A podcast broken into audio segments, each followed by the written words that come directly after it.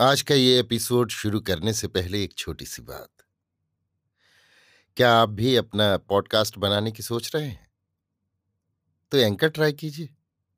ये पॉडकास्ट बनाने का सबसे आसान तरीका है। नंबर एक, ये फ्री है। नंबर दो, इसमें कई सारे ऐसे टूल्स हैं जो आपको अपने फ़ोन और कंप्यूटर पर रिकॉर्ड और एडिट करने की फैसिलिटी देते हैं। नंबर तीन आप अपने पॉडकास्ट को डिस्ट्रीब्यूट भी कर सकते हैं, जिससे इसे स्पॉटिफाई और दूसरे प्लेटफॉर्म पर सुना जा सके।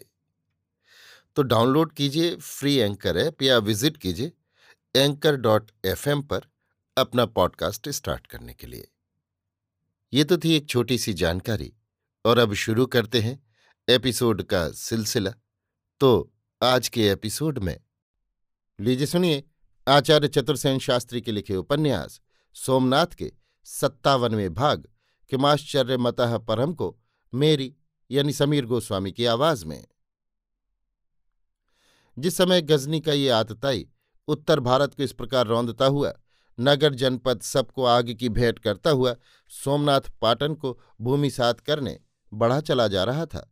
उस समय दक्षिण का चोल राजा छह लाख अश्वों का अधिपति था, परंतु उसने आँख उठाकर भी इस आतताई की ओर नहीं देखा। वो बर्मा और बंगाल को जीतने ही में लगा रहा। यद्यपि राजा जयपाल की सहायता दिल्ली, अजमेर, कलिंजर और कन्नौज के राजाओं ने की थी, पर फिर भी उनकी पराजय ही हुई। महमूद के ये आक्रमण तो भारत के लिए भावी खतरे की एक विज्ञप्ति थे। महमूद से पराजित होना उतना निंदनीय नहीं था, जितना उसके निर्बल और पराजित उत्तराधिकारियों से राज्य को न फेर लेना। सन 1175 तक पंजाब में महमूद का उत्तराधिकारी शासन करता रहा, जबकि उसका गजनी का साम्राज्य इससे बहुत पहले ही ध्वस्त कर दिया गया था। सिकंदर ने भी पंजाब को आक्रांत किया था, पर उस समय भारत छह साल ही में स्वतंत्र हो गया था। ये चाणक्य और चंद्रगुप्त जैसे महापुरुषों का चमत्कार था। अंत में वो खतरा भारत पर वज्र की भांति टूट पड़ा। अमीर महमूद के बाद शाहबुद्दीन ने भारत पर करारे आघात किए और अंततः उत्तर भारत के हिंदू राज्यों की लाशों पर मुस्लिम साम्राज्य की स्थापना होकर रही। इससे देश में जो राजनीतिक और सामाजिक अस्थिरता उत्पन्न हुई, वो बड़ी ही कष्टकर थी। केवल देश का शासन ही मुसलमानों के हाथ में नहीं चला गया। सामाजिक संस्थाओं, धार्मिक क्रियाओं, आर्थिक व्यवहारों तथा कला, व्यापार, स्थापत्य, विज्ञान और अन्यान्य राष्ट्रीय जीवन संबंधी बातों में भी उलटफेर हो गया। हिंदुओं की सैनिक वृत्ति नष्ट कर दी गई, क्योंकि उन्हें इन मुस्लिम विजेताओं ने अपने राज्य में कोई स्थान नहीं दिया। अरबी फारसी की शिक्षा प्रचलित कर दी गई। यद्यपि सारा भारत कभी भी मुस्लिम सत्ता के अधीन नहीं हुआ, परंतु सारा देश मुस्लिम शासन से प्रभावित अवश्य हो गया। मुस्लिम राज्य में हिंदू नागरिकता के अधिकारों से वंचित हो गए और उन्हें सामूहिक रूप से अर्धदास के रूप में रहना पड़ा। जिन बौद्धों की धर्म पताका नील महानद ब्रह्मपुत्र तक फहरा चुकी थी। इस्लाम ने उन्हें उनकी जन्मभूमि से एक बारगी ही निकाल बाहर किया। ब्राह्मणों के हाथ से राजनीति, शिक्षा और न्याय शासन छीन लिए गए और वे गर्वीले राजपूत, जिन्होंने केसरिया बाना पहनकर आतताइयों से लोहा लिया, जिनकी बेटियाँ और वधुएँ जौहर की आग में भस्म होकर छार हो गई। अपनी टूटी तलवारें फेंक हल जोतने लगे।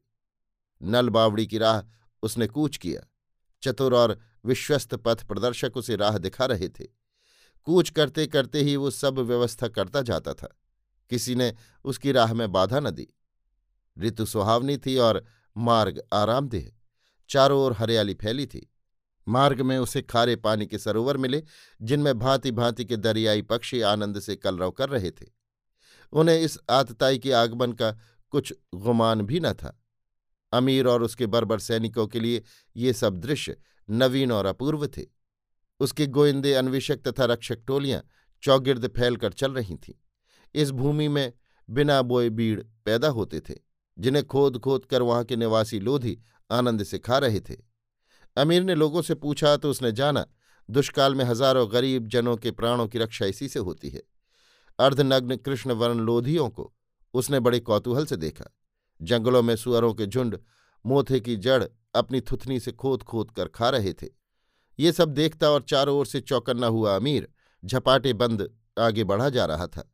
उसकी आशाएँ प्रतिक्षण बदलती जा रही थीं। राजपूत राजाओं ने यद्यपि गुजरात और गुजरात की राजधानी की रक्षण का कोई प्रयत्न नहीं किया था, परंतु सोमनाथ के रक्षण के लिए उन्होंने अपनी पूरी सामर्थ्य लगा दी थी। अनेक छत्रधारी राजा, महाराजा, उमराव, राव, योद्धा, ठाकुर और मंडलेश्वर अपनी अपनी सामर्थ्य से सैन्य ले लेकर आए थे। सौरठ के छोटे मोटे सरदार, जमींदार तथा आसपास के प्रजापाल, भूपाल और जागीरदार बड़े उत्साह से तलवार बांधकर भगवान सोमनाथ के लिए अपना रक्तदान करने आए थे। सहस्त्रों कुलवधुओं, गुर्जर बालाओं ने अपने स्वर्ण रत्न आभरण उतारकर इस धर्म युद्ध में सहायता भेजी थी और अपने पति पुत्रों को उत्साहित करके युद्ध क्षेत्र में भेजा था। नंग धड़ंग भीमकाय उघाड़े पैर भटकने वाले कोली ठाकुर गणा से लेकर आए थे।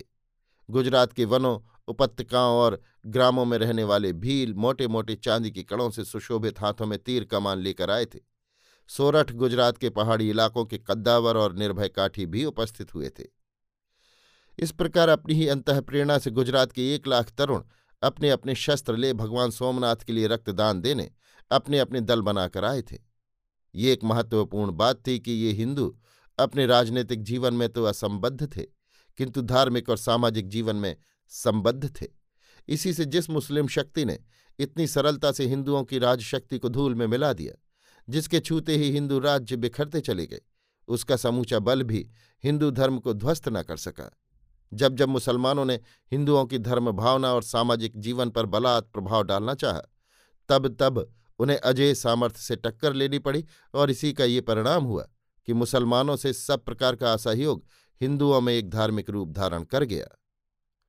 राजस्थान, सोरठ, गुजरात और आसपास के राजा महाराजा छत्रधारी महीपति ठाकुर मंडलेश्वर, जो अपनी अपनी सैन्य लेकर इस धर्मशत्रु से लोहा लेने, धर्मक्षेत्र प्रभास में आकर एकत्र हो रहे थे।